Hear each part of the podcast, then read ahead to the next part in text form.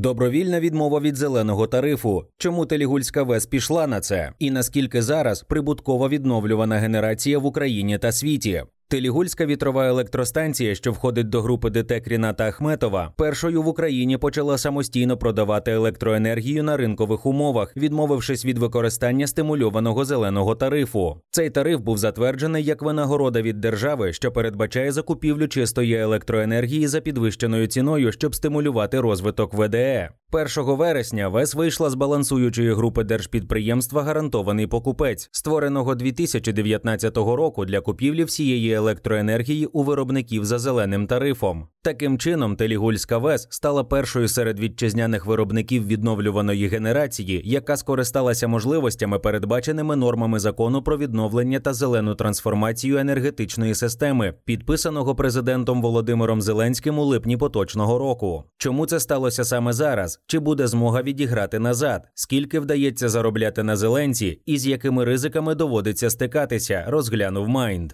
Чому Телігульська ВЕС вирішила відмовитися від підвищеного тарифу? Зважаючи на те, що з 1 липня з підвищенням цінових обмежень на ринку електроенергії України відбулася певна лібералізація, вихід із балансуючої групи гарантованого покупця дозволяє деяким компаніям ВДЕ отримувати доходи співставні з розміром зеленого тарифу. Зокрема, це стосується проєктів вітроенергетики, пояснили в ДТЕК. У компанії також зазначають, що зараз цінова кон'юнктура дозволяє своєчасно отримувати необхідний обсяг коштів для підтримання стабільної роботи Телігульської ВЕС в опалювальний сезон і здійснення розрахунків із кредиторами. Частина її вітротурбін ще раніше почала працювати на ринкових умовах. 22 травня було проведено аукціон на майданчику української енергетичної біржі, на якому підприємство запропонувало 30 МВт базового навантаження на 25-31 травня. Обсяг придбала компанія D.Trading, що входить до групи ДТЕК. Як тепер станція продаватиме свою енергію?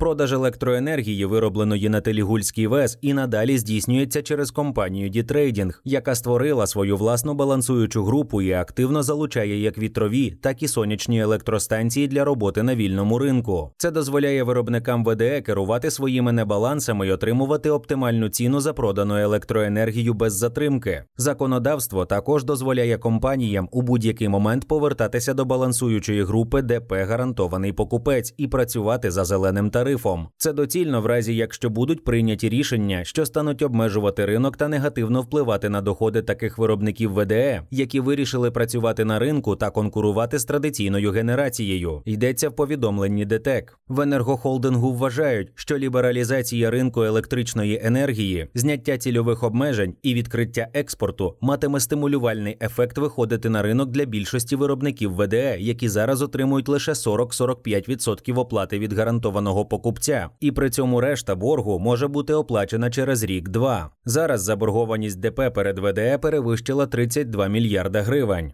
Наскільки прибутковою є зелена генерація?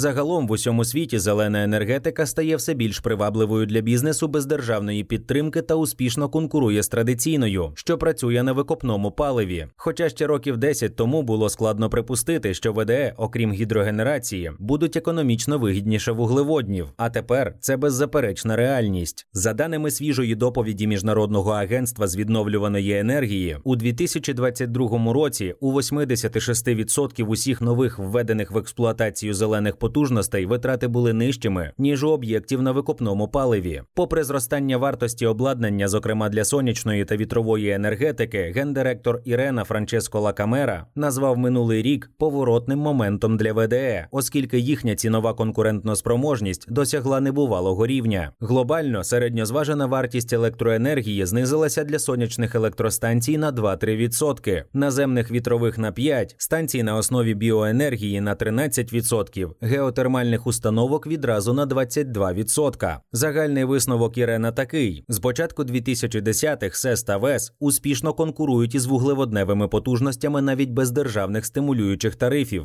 Вартість сонячної енергії з 2010 року впала на 89% до 0,49 тисячних долара за кіловат годину. Це майже на третину нижче ніж у найдешевшого викопного палива у світі. Для наземної вітроенергетики скорочення витрат становило становило 69% і сягає 0,33 тисячних долара за кіловат годину, що майже наполовину дешевше найдешевшого варіанту на основі викопного палива.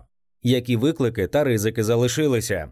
Проте однією з проблем ВДР ринку залишається висока вартість накопичувачів енергії, без яких відновлювані потужності занадто прив'язані до погодних умов і часу доби. У консалтинговій компанії Rysted Energy вважають, що до 2050 року сукупна встановлена потужність накопичувачів має зрости у 162 рази, аби забезпечити стабільну пропозицію електроенергії. Тобто, якщо за підсумками 2023 року сукупна встановлена потужність систем накопичення за очікуваннями підвищення підвищиться до 74 ГВт, то вже до середини поточного століття може досягнути 12 тисяч ГВт. Експерти Rysted Energy називають поєднання ВДС з газовою генерацією надійним і перевіреним часом способом підтримувати безперервність вироблення. Проте з урахуванням трендів декарбонізації на перший план ставлять саме накопичувачі.